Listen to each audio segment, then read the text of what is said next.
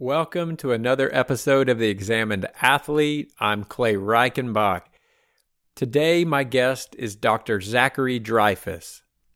Zach is a pulmonary critical care physician, which don't feel bad if you had to look that up because I did also, but essentially that means that Zach deals with disorders of the lungs, specifically in the intensive care unit, which puts him front and center for treating patients and supporting families that have been most affected by COVID 19. And while only a very small percentage of individuals who contract COVID 19 end up being hospitalized, much less end up in the ICU, where Zach works, I still found it extremely fascinating and extremely compelling to listen to Zach as he opened up about taking on the most severe cases of COVID in an environment of complete uncertainty and which he'll describe as an environment that still largely exists today. Obviously, this is a serious subject. The conversation does get weighty at times. However, Zach is incredibly eloquent and he's incredibly skilled at breaking down complex medical procedures and medical disorders into language we can all understand. But he's also talented at delivering it in a manner that I think is really comforting. And regardless of your profession or your expertise or your personal experience with COVID or your personal views on COVID, I think we can all really relate to the emotions that he describes. And I think we can all find something to take away from an objective description of events that are taking place in the ICU and the things that he's seen both in and outside of the hospital. Zach, I just want to thank you for your time, buddy. I want to thank you for your honesty. I want to thank you for the work that you do and the service you provide to our community. This conversation was educational, it was eye opening, it was thought provoking, and I really, really enjoyed it and appreciate the time that you gave me. Ladies and gentlemen, Dr. Zachary Dreyfuss.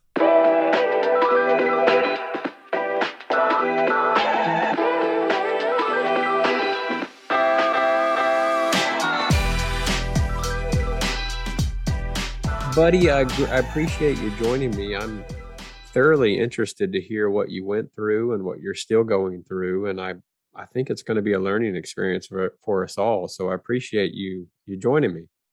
Yeah, absolutely. No, I mean, uh, I I guess uh, the athlete part I'm still missing. I peaked in about uh, middle school, but uh, mental athlete still still going strong. well, that's okay. You could make a strong argument that I'm not much of an athlete anymore either, but uh, I try. So why don't we start here, Zach? You're a critical pulmonary care physician, so why don't we just start by describing your profession, your specialty, your background a bit, and explaining what that is? Yeah, Clay, I'm a pulmonary critical care physician, and that's a physician that deals with disorders of the lung, as well as patients that are generally um, extremely sick uh, that end up in the uh, intensive care unit.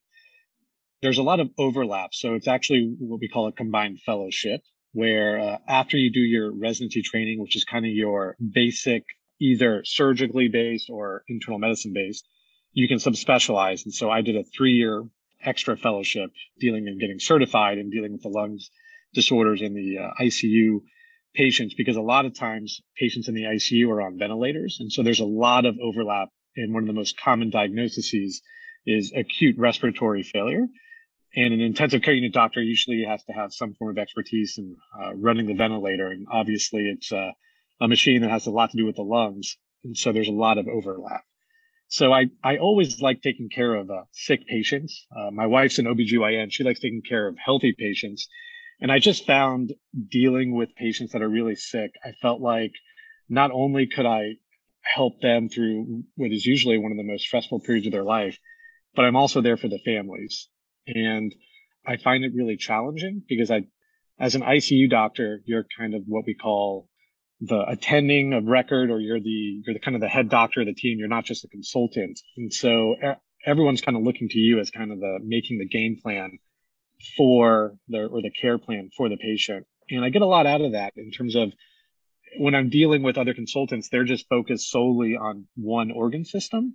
And i kind of like having that continuity where i'm still seeing the same you know generally list of patients every day I really liked, you know, the idea of being an ER doctor growing up.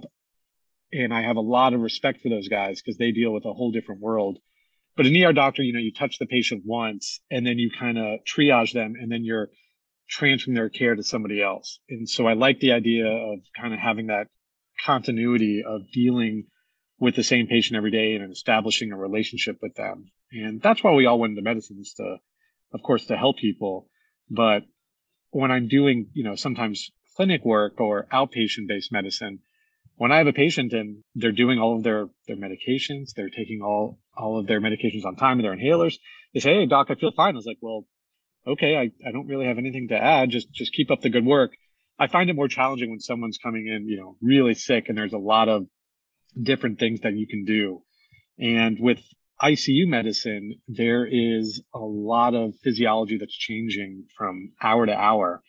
And you can kind of really see your work or really see your therapeutics or your interventions, seeing if they're having an effect in as little as like 20 minutes. Whereas when you see an outpatient doctor, they say, Hey, you, you know, you look good or let's try this. I'll see you in four months. So I like kind of being able to see the patients multiple times, talking to the families, kind of having that treatment relationship. So that's kind of what drew me to critical care medicine. I think that's a beautiful answer because one of the things we're going to get into later is your experience with COVID, where you're dealing with critically Ill patients. But beyond that, you're functioning as a psychologist, if you will. You're having to deal with more than just the underlying treatment. You have to deal with families and families that actually can't be present, which we'll certainly get into later. Before we get into your experience with COVID 19 and the pandemic, I want to talk a bit about what COVID 19 is. So, why don't you take us to school a little bit and tell us what a coronavirus is, and then elaborate on what makes COVID 19 different from other common respiratory illnesses? Sure. So, COVID 19 is a coronavirus, and a coronavirus is just a common cold. Now, just like any virus, it's governed by the laws of nature. And so it will mutate to find better ways to become more efficient. And this so happened, of course, happened in Wuhan, China. And we're still not exactly sure about the origin, but it just happened to re- mutate enough so that it wasn't just a viral, you know, prodrome illness where it was just a cough and sniffles. It started to have more severe symptoms. And uh, we all know what kind of happened in 2019, but it is a virus that can affect not just the lungs, but multiple different organ systems. The most common one is the lungs, and most viruses, if not all viruses, cause some sort of inflammation. So it starts off a cascade where your body is trying to defend itself, but when it's trying to defend itself, it's producing all these different little antigens, antibodies what we can start to call cytokines, which are kind of signals that develop inside the body in response to a, a viral illness. And that kind of ramps up your body to kind of start producing more of this response. And it's kind of what we call a vicious cycle. So while it's generally favorable, it doesn't have the tools to necessarily combat a new novel viral strain. And so it keeps happening, keeps happening. And that leads to a lot of inflammation in the lungs which is why people become short of breath because the lungs are are these huge if you were to spread out the lungs they're you know the size of a tennis court in terms of all the tiny sacs that are involved. And a lot of those sacs become damaged. And so you don't have as much good real estate or a lot of that tennis court is kind of ruined. And so you're doing more of the work that the body needs with a smaller version of that tennis court. And so to make up for that you start to breathe faster. And the lungs themselves the way that we breathe is with negative pressure. So you have the big diaphragm at the very bottom. And so that muscle can get tired over time, just like any other muscle in the human body. So when you're breathing faster and faster, eventually that muscle can start to fatigue and then you start to use other muscles that aren't usually involved. And those are kind of a safety gap measure. You know, if you've done a lot of aerobic activity, you're panting, you know, you're kind of just letting the body try to relax and kind of recover but it never does. And so what eventually happens is, is that you start breathing faster and faster. You start taking in less and less air, and that causes your oxygen levels to drop. And that's when people start to come to the hospitals when, you know, they notice that their symptoms aren't getting better. They're more fatigued. They're shorter breath. They have a cough. But it doesn't just affect the lungs. We're also seeing that COVID 19 can cause people to become what we call prothrombotic, which means they are more likely to have blood clots. And we've seen blood clots happen in the lungs, the legs, and we've even seen pretty severe strokes um, that are due to COVID. And uh, they can form a, you know, a debilitating stroke, and especially in the uh, young population, we've seen people that you know don't have any coexisting conditions, but they can come in with a stroke that you normally see in a, an 85 year old. So it's we're still learning a lot about it, but it's it really can affect multiple different organs. The top two are the the brain and the lungs, and the third being the, the heart, where a lot of patients we've seen with uh, young healthy athletes is myocarditis, which is an inflammation of the cardiac tissue, which generally gets better over time, but it can still cause a pretty significant chest discomfort. Why are the effects so drastically different with each individual. I, we know people that don't even know they have it, and some are killed by the virus. And maybe this is more common than I think it is. Maybe a lot of viruses have drastic outcomes. Yeah, Clay, I don't have a great answer to that because I I deal with sometimes families, multiple family members in my intensive care unit, and the story will be, well, I got it and then she got it, but I don't know why she's in the ICU. And I'm here talking to, you know, to a family member that's completely fine and just had, you know, no real symptoms besides maybe a few days of just not feeling well. And we don't really know. We know that there are pre-existing conditions such as hypertension, you know, cardiovascular disease, diabetes. Those patients are more at risk, but generally that's because they have a harder time fighting off infections. But we still don't have a great idea about why it affects certain populations different than others. And what's really scary is, or I guess reassuring, is that it doesn't affect pediatric patients nearly as much. And there's some talk of, oh, they don't have a certain receptor uh, in their nose, that then that's what causes the virus to, to enter and start to replicate so much. But it's, even to me, it's, it's really difficult to understand about why it affects some people completely different than others. And you generally don't see that with other viruses. Now, the, the influenza virus or the flu virus, you can certainly see that, but we never have seen it to this scope where it's affecting this many number of patients. Well, let's get a bit into your story and maybe some personal anecdotes. So, take me back to, let's say, late 2019, early 2020. How did you first become aware of the virus? Just like most everybody else in terms of just started watching, you know, the news or just kind of seeing news reports just about a new virus. And, you know, we didn't really know a lot about it.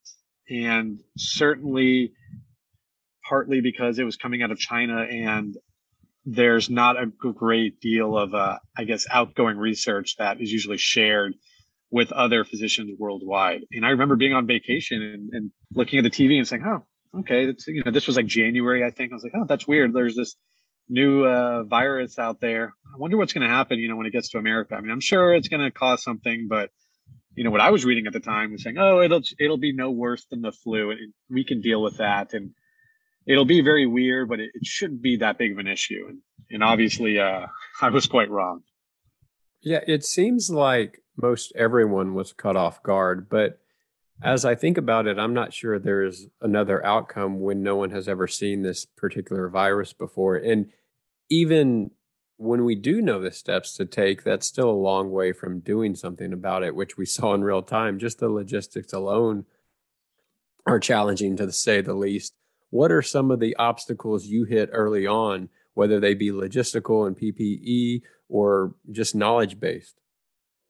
Yeah, so I was uh, or I still am involved on you know multiple committees where we sit down from a hospital system perspective. And uh, I remember in the very early days, you know, we knew it was coming.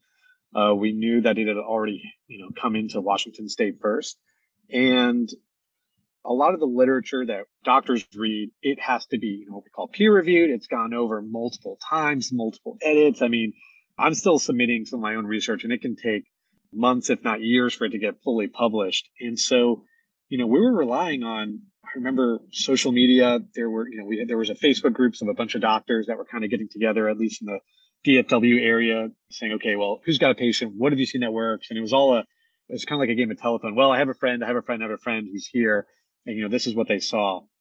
And we all kind of had a kind of the same cheat sheet that was produced by a few doctors out out in the Seattle area at the University of Washington. And that was kind of like all we had. We said, okay, well, this is what a normal chest X-ray for COVID looks like. Here's what we found is working or isn't working.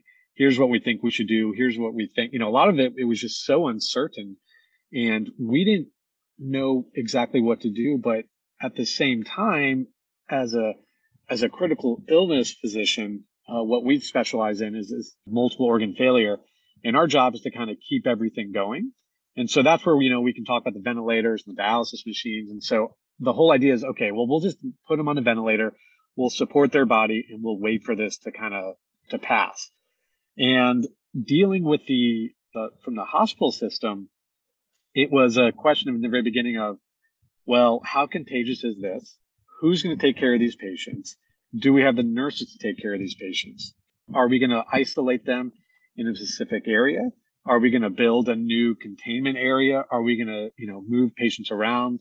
And we were caught not off guard in the Dallas area, but we were kind of following about where the cases were popping up and when they were going to pop up. And when our first patient came to our hospital system in Dallas, we were definitely caught off guard, but at the same time, remember, testing was so novel back then that we were getting the Department of Health involved. And it was up to the clinician who had never seen this virus before to say, well, I think this looks like it. I'm not really sure. Does this meet your criteria for us to test this patient? Meanwhile, you're dealing with lots of people that are afraid to even deal with you. So while I'm waiting for the Department of Health to get back to me. The patient is in isolation and you're trying to tell them everything's going to be okay, but we don't know what's going on. And so, I mean, they can definitely see that things are, are different. And so in the beginning, there was a, you know, a, a very beginning, there was a huge PPE shortage.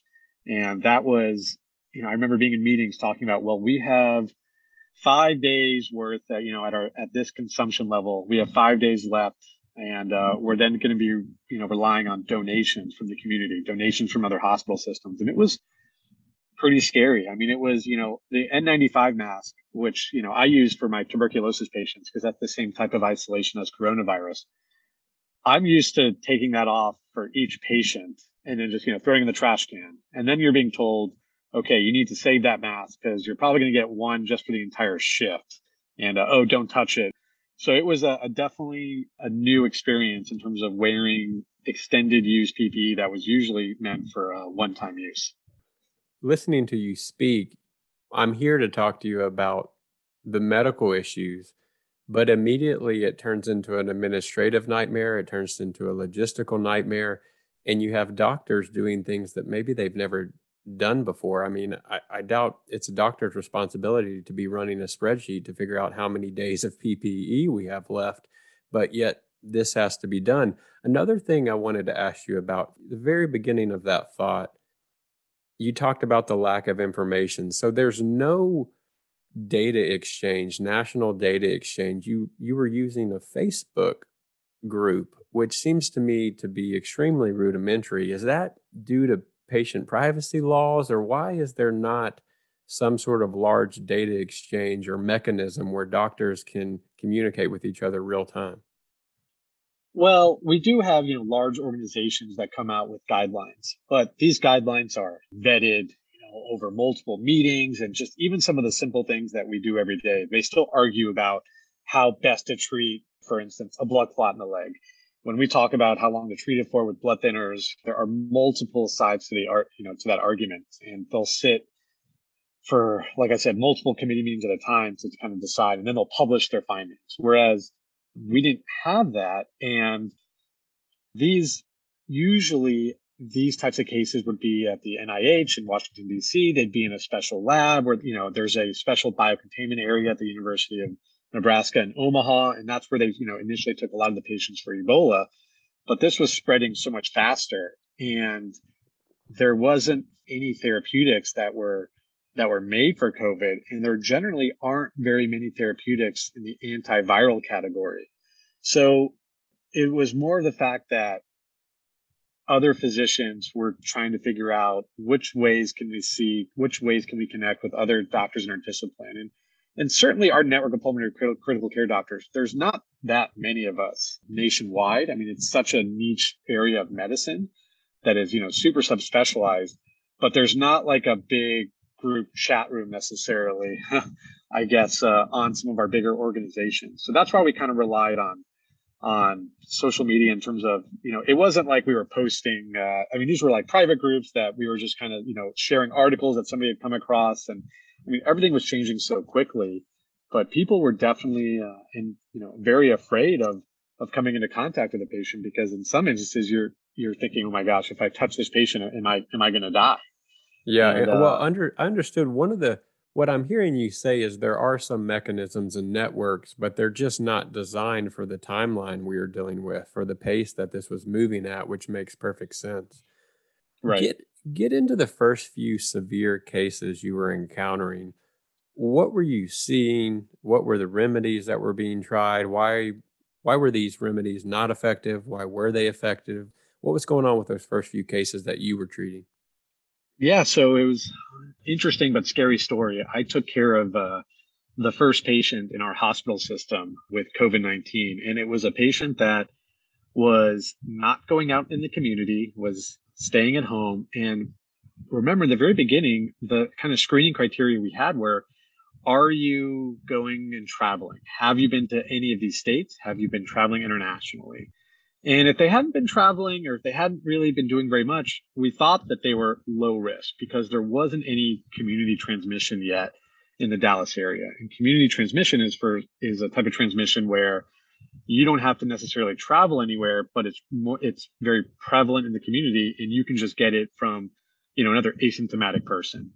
And this person didn't have a fever, didn't have cough, and they were on the on the 10th floor of our hospital and I got a call as a as a pulmonologist say, hey, this patient's just not doing well. I'd like for you to kind of take a look at them. You know, we got a CAT scan. They're on a, a non-invasive ventilator, which is a which is what we call a BiPAP mask. And that's a mask that's kind of pushing air in and out because they're already pretty short of breath. And this patient actually decompensated, had to go to the ICU. I intubated them, put them on the breathing tube, and I actually did a bronchoscopy because their CAT scan had very characteristic signs of what we call ARDS, which is acute respiratory distress syndrome, which is a illness that can be caused by bacterial pneumonia, viral pneumonia. It's basically a very severe insult to the lungs. And we were trying to figure out why was this person sick? They had clearly didn't really have any COVID-19 risk factors. And so I did a bronchoscopy, which is where I take a camera and I actually go into the lungs and I took a, you know, a deep sample of the lungs and sent it off to the lab. And that's a very, what we call aerosolizing procedure. I mean, you literally have a breathing tube directly into their lungs. You're popping off a valve, you're popping in a camera in. And so there's, you know, the ventilator is still pushing air in and out, but there's lots of air, if you will, being circulated throughout the room. And then two days later, we get a call that, by the way, this, this patient has COVID 19. And that was the very first patient that we had. And so then we had our infection prevention control office involved and they were having to interview multiple nurses and multiple respiratory therapists and see what their exposure was because this patient was not in isolation was on a was on a non-invasive ventilator was having a lot of aerosolizing procedures done and they had to send home i think like 25 nurses and multiple respiratory therapists but of course, you know, I was wearing an N95 at the time, but was I wearing the right eye protection? You know, we weren't sure, but you know, I was cleared and but it was still a, a pretty risky first exposure, if you will. And I was told, well, you don't have any symptoms right now. You just continue going to work and we'll see what happens. And that's what I was told on our very first case. Now, in terms of interventions, as ICU doctors, when we don't know what's going on, when we're having a hard time with a patient from a lung function, we're going to put them on high dose steroids. So that's what we're do is that we put them on high dose steroids, lots of antibiotics for bacterial superinfections. And we just are kind of waiting to see if the body can respond to these treatments because the steroids can decrease the inflammation. But with a lot of these illnesses, we're just waiting for the body to kind of get over it on its own. but support them with the ventilator while going through that recovery process. So we were throwing high dose steroids, we were throwing high dose vitamin D, vitamin C, which we still use today, and we weren't seeing a lot of benefit necessarily. And I mean, I remember in the beginning giving hydroxychloroquine. That was one of the therapeutics that was used in the beginning. But then, as we know, the data changed. Uh, there were more trials that were done that didn't show any benefit to the critically ill patients uh, using hydroxychloroquine, and that it actually had more adverse effects. So that was kind of taken off the table in terms of uh, early interventions. You mentioned the ventilator a couple of times, and this may be incomplete information or completely wrong information. But one of the things that I've heard is that you want to stay off the ventilator because the body can very quickly become dependent. And then once you get on the ventilator, you can't get off. Is this good information? Is this faulty information? Where do you stand? Yeah, no, I, I can definitely go into a lot of detail about that. So, a ventilator is obviously a great tool in our arsenal. It is something that can completely let the body relax in terms of the respiratory muscles in the lungs to try to, like I said, to kind of give them more time. But to do that, we have to have the breathing tube that goes into the mouth, down the windpipe, through the vocal cords, you know, into the lungs. And that's really uncomfortable. So the first thing we have to do just to even get you on the ventilator is to have you put into a medically induced coma. And so that has its own side effect of being on multiple medications. But then a ventilator is using positive pressure to force air into the lungs and out of the lungs. Whereas when you and I are breathing, we're kind of inhaling air, we're kind of sucking air into our lungs. And the negative pressure that you and I use isn't that harmful. It's pretty gentle pressure. Whereas when I'm pushing air in with a ventilator, it can definitely cause significant damage. And we know that because we've done lots of studies from the olden days showing, you know, they are actually taking pieces of lung tissue and showing the damage that grows with each day on a ventilator. So while one part is yes, they become dependent on the ventilator because their muscles become so tired that by the time their lungs are partially healed, their muscles to breathe are so weak that yes, they are dependent on the ventilator. And then we have to build you up with your muscles every day to try to get you off the ventilator, to wean you from the ventilator. But at the same time, we also know that the positive pressure, it can kind of cause huge amounts of microscopic damage, what we call barotrauma, which is trauma from pressure, because we're just giving these this air under such high pressure because when people's lungs are sick, their lungs that are usually like sponges can turn rock hard and so to get the air that they need it need there, they need higher amounts of pressure to get it. And when that happens, if you blow open a balloon too quickly or with too much pressure, it can pop. And that's a big problem when being on a ventilator is that can cause what we call as a pneumothorax, which is really then coming down to battlefield medicine, which is where then I have to take a plastic catheter or what we call a chest tube, and then I have to insert that into the lung cavity to then re-expand the lung. So it's a really uncomfortable procedure and it's pretty traumatic because there's a reason that we're made with a rib cage, which is to protect all our vital organs. And I'm having to go in there and bypass all these layers of security just to kind of reinflate. So the ventilator is not necessarily the be all and end all in terms of treatment. It's definitely got some really nasty side effects. Okay, so it's a great tool, but it has to be used carefully, and maybe it's not designed to be used for long periods of time. Is that fair? Yes, exactly. So the the big issue with COVID is is that a lot of patients they're sick for so long, and the body is only meant to be on you know what I call high vent settings because the ventilator I have multiple different modes, I have multiple different dials. I mean, there are a bazillion different things that I can change on a ventilator. And even then, even if I have them on quote unquote the safest settings, people are still at high risk. And you just can't be dependent on artificial life support for long periods of time. So, you know, what I tell a lot of my patients is, is that the easy thing is getting you anybody on a ventilator. I can do that. That's what we do all the time. The hard part for my COVID 19 patients is getting them off the ventilator. And a lot of times I'm putting them on the ventilator, but they're not coming off. Yeah, that's scary. That's scary. Well, let's talk a little bit about those early days and the flattening of the curve, which is a term we all learned in 2020. In your opinion, was the medical system, at least in your network, completely overwhelmed or on the verge? If we didn't shut down, were we seeing the beginnings of our facilities begin to be overrun?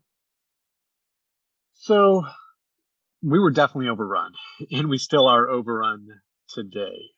Our healthcare system, for better or for worse, is designed to take care of you know lots of people, but when those resources are stretched to capacity, and part of that is because COVID 19, at least in the ICU or even on the medical wards, it's not like any other illness where usually the average length of stay is three or four days and then they move out and they can make room for more patients. It's the fact that each patient can take, you know, sometimes an ICU bed for up to a month, you know, a month and a half. And every time you add one, you're not getting rid of necessarily others that are able to to get better or to kind of what we call downgrade to a normal floor. So they're taking up precious, you know, resources, precious space. And the whole idea of the lockdowns was to just kind of limit the spread because we knew that the spread was still going to happen, but we just wanted to have the resources to take care of everyone and anyone that needed care. And it was definitely you know, we just didn't know what in the beginning. So we, you know, we were locked down, but right now we're in Delta and we're not locked down and we're kind of seeing the same effects. We're not really sure if the lockdowns have had the greatest impact. We don't have to get into the whole economy. I'm just going to speak from the healthcare perspective, but certainly when we wanted to flatten the curve, it's just more of the, we know that patients are still going to maybe get affected, but maybe if we can have it happen over a longer period of time, that will help the healthcare system be able to have space so that if you need us, we're there for you. Oh, I think that's very helpful. I mean, I, I work in the logistics industry and we operate ports. And for you to tell it that way kind of paints a great picture for me because ports are designed to be revolving doors. Things are designed to come in and go out, come in and go out. And it doesn't take much to upset that apple cart. If something sits longer than it's supposed to, the entire system can get shut down or grind to a standstill very quickly. So the picture you painted there was very helpful for me. We've been talking about uncertainty quite a bit, and I want to dig in there and get your thoughts on uncertainty. I read an article that you participated in about the challenges of treating COVID 19, which is a lot about that you're trained in evidence based medicine and therapies that have been proven to work, yet we had no data on the best way to fight COVID 19. So you're experimenting, you're taking educated guesses, and that can be very, very scary put me in the mental space of a doctor trying to tackle a virus and having no data and not knowing how to tackle it. What are you thinking? Yeah, so being an ICU doctor, I'm used to getting patients not just from the ER, um, but patients that also are coming from the medical ward. So they're under the care of just you know what we call a hospitalist or just a general internal medicine doctor and let's say their interventions are not working, you know, they're coming to me and saying, Hey, Dr. Dreyfuss, this patient's getting worse. I've done X, Y, and Z. I think they need a higher level of care. They need, you know, their, their, their body's beginning to shut down. I need your help. And so that's what I'm here for. But at the same time, I'm looking at them saying, well, you know, you've done all the things that I'm going to do. I, I don't really know what else I can offer them. And it's, it's really scary because then the families are saying, well, we're in the ICU. This is where the sickest patients are. You're gonna you're gonna fix everything, right? And I believe in being brutally honest with my patients and their families. It's really hard for me to sugarcoat things when they're this sick. And it was really hard because with a lot of the interventions that we do, it's not that our medicines aren't be all and end alls, but still the body is an amazing thing. And the fact that as long as you generally support it, people can get better. And I've dealt with so many different types of illnesses where we have people that come into the ICU every month. If we can just give them time with our therapeutics, they will get better. And with COVID 19, you know, in the very beginning, we were throwing everything at them. I mean, we were just throwing so many different medications, interventions to kind of get them better. And as the cases went up, it just wasn't working. and it's still not really working. And it's become so deflating in terms of a patient's family is looking to you, a complete stranger that they don't know, and they're trusting you to get them better or at least help them understand what's going on. And you've given this speech, you know, a thousand times, and still every time the family is looking at you saying, Well, I don't understand why X, Y, and Z isn't working. And you have to be honest and say, with COVID nineteen, it's it's a whole new ball game, and it and it still is because at least in the from the ICU perspective, we still don't have many interventions that are really beneficial at our stage. I mean, for the most part, I can say that about the people that go on a ventilator, I'd say uh, about 90% don't come off the ventilator at all. And wow. that is a crazy statistic. And, but still, you still have 10% of people that can potentially come off. And so everybody wants to be one of those one in 10. But that's a lot of losses for very few wins. And that's what we're still experiencing in the ICU today. And that's, oh, you know, that's where the whole burnout issue is coming into effect and, and whatnot. Well, I definitely want to get there. It has to be completely disheartening. And this, this may come across callous, but I, I recently read a book called The Emperor of All Maladies, which is a biography of cancer. And it points out that for many advanced cancer patients, the experimental treatments they are taking are highly unlikely to save them, and the doctors know this. But by going through the process, they are likely saving a future cancer patient. And it just occurred to me listening to you that there may be some parallels there in COVID 19. And like I said, that's a bit callous for those that are losing their lives to save a future patient, but there may be some parallels there and maybe some solace they can take that maybe you're learning something that's going to save a future patient one of the things that, and I don't want to get overly morbid, we'll move on after this, but one of the things that is really difficult for me to think about is the no visitors policy for someone who's close to the end of life, which I know at some point there is a short visitation, but for the most part, someone's coming to the end of their life and there's no visitors allowed, meaning they're dying alone. And that has to be a different level of heartbreaking. I can't imagine that there's any way to prepare for that. How are you guys dealing with that in the hospital? So, end of life has always, that is part of what I deal with on an everyday basis. And before COVID 19, I could have the whole family in the room. You know, I could have a whole meeting with the family. I could talk about what to expect, you know, what we're going to kind of do. And now, when a patient is dropped off in the ER, they may not see their loved one again. And a lot of times with COVID, it's just something that kind of builds over time. A lot of my patients aren't coming from the ER. They're coming because they went from the ER to the, you know, regular hospital bed. They didn't get better, you know, maybe after 10 days and it just slowly got worse and worse and worse. And during that time, they can't have visitors. And then on the 15th day, they get moved to the ICU. And then I'm having to talk with them about do they want to go on a ventilator? And if they do go on a ventilator, I have to be honest with them. I tell them, you need to talk to your family because this could be the last time that you can talk to them while you're able to kind of still breathe a few words at a time. Man. And it's heartbreaking because you're because you're offering a therapy that we know probably isn't going to have a great outcome but patients still want to go through it and that can still prolong the stays while they're alive but since they're in that coma they they're not able to communicate with their families and then the families we have set up other adjuncts. So you know a lot of our hospitals we have ipads that are kind of scheduled throughout that you can schedule a visit with the nurse and then we can have the ipad set up right at the bedside and you can tell your family member that you love them. And that takes it to a whole different level of while they see that patient in that position, you know, being very vulnerable, not able to communicate, then I'm then having a discussion about, okay, how long would this person want to be on the ventilator?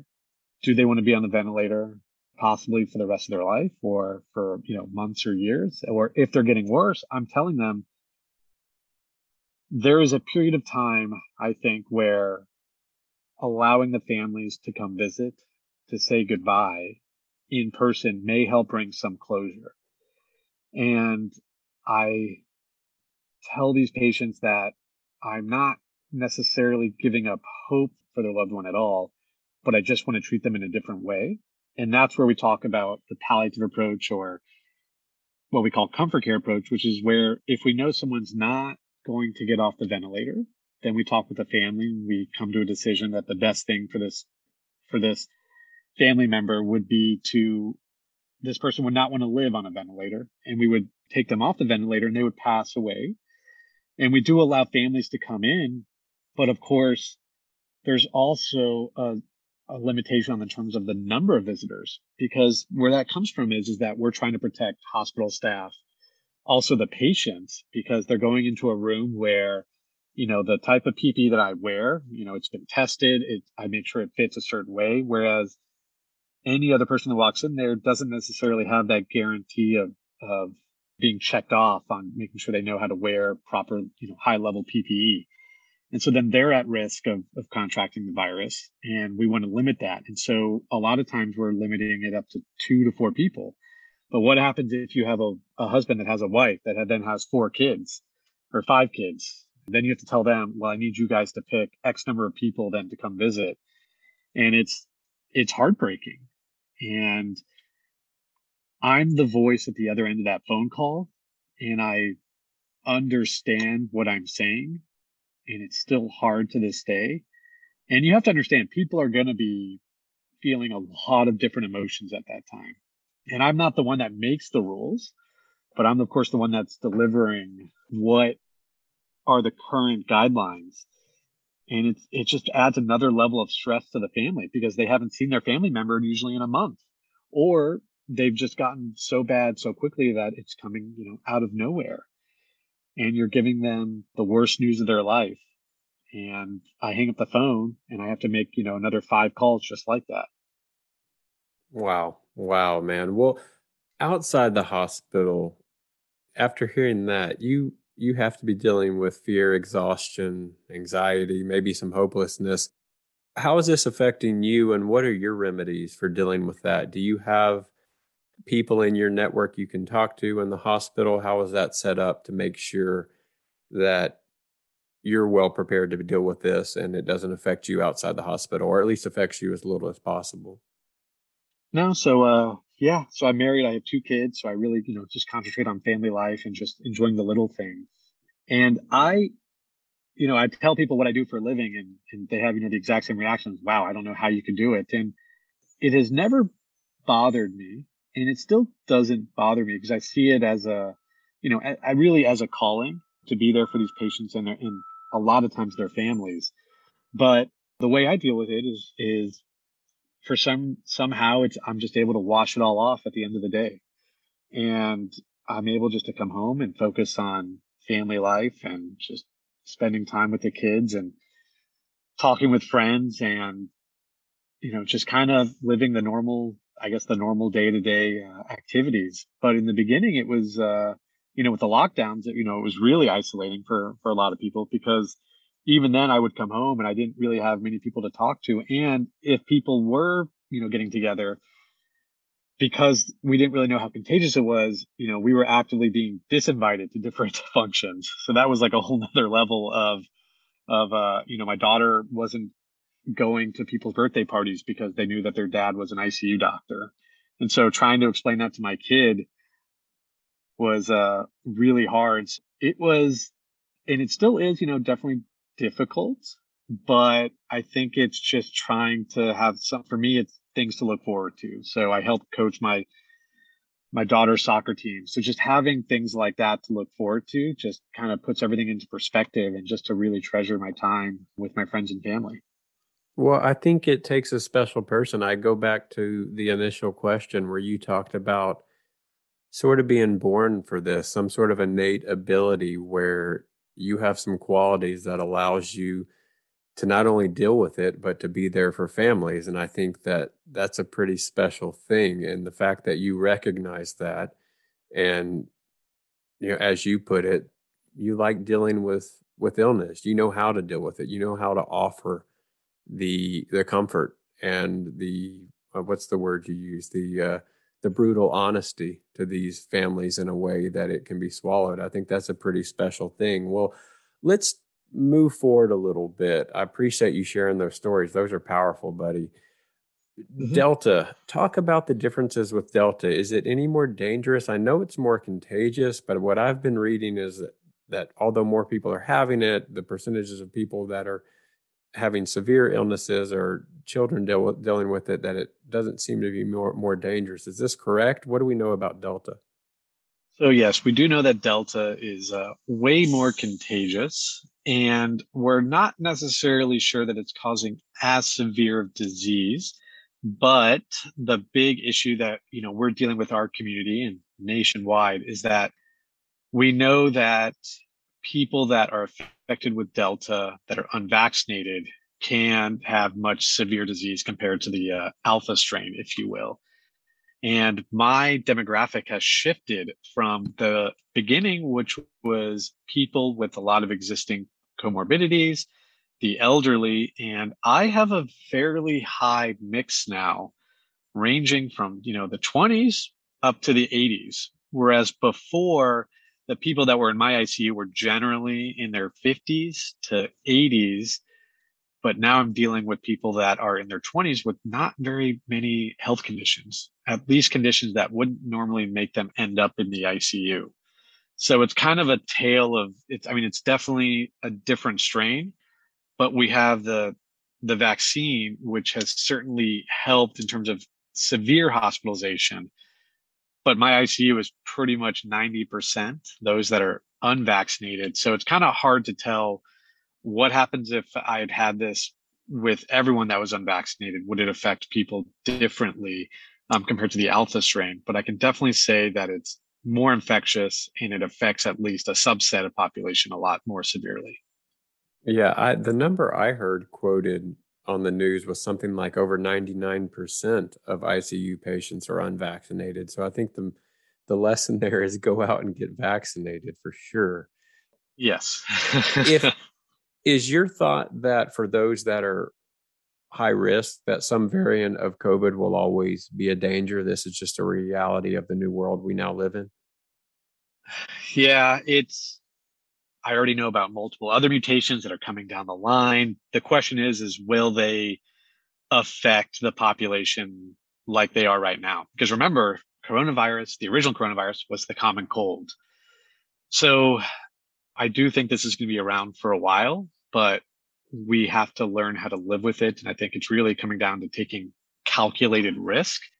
And I'm not saying we're going to be in mask forever. I'm not saying that the earth is going to stop turning, but I deal with healthcare. So I'm used to dealing with things that are always around. So I still deal with HIV. I still deal with AIDS. I still deal with, you know, very bad hepatitis C and very bad flu.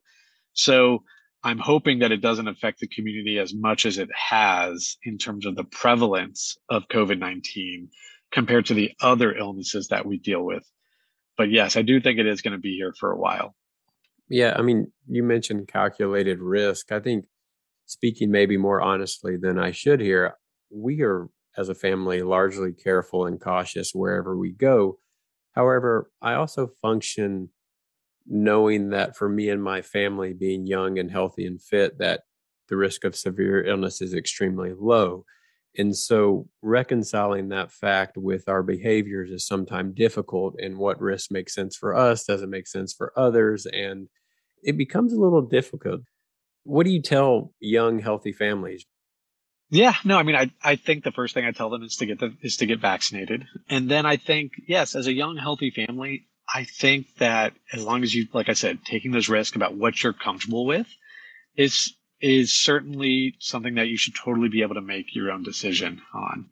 I think it gets a little bit more complicated though, because a lot of, you know, with what we know, a lot of patients can be completely asymptomatic. So the other question is, is how often are you interacting with people that are not so healthy? And that usually comes down to how often are you seeing the grandparents?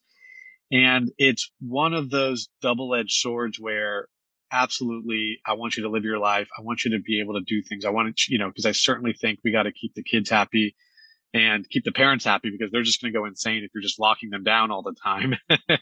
but I think it's, uh, I think we have to be a little bit more careful in terms of, well, is this really worth the risk? And everyone's going to have a different threshold.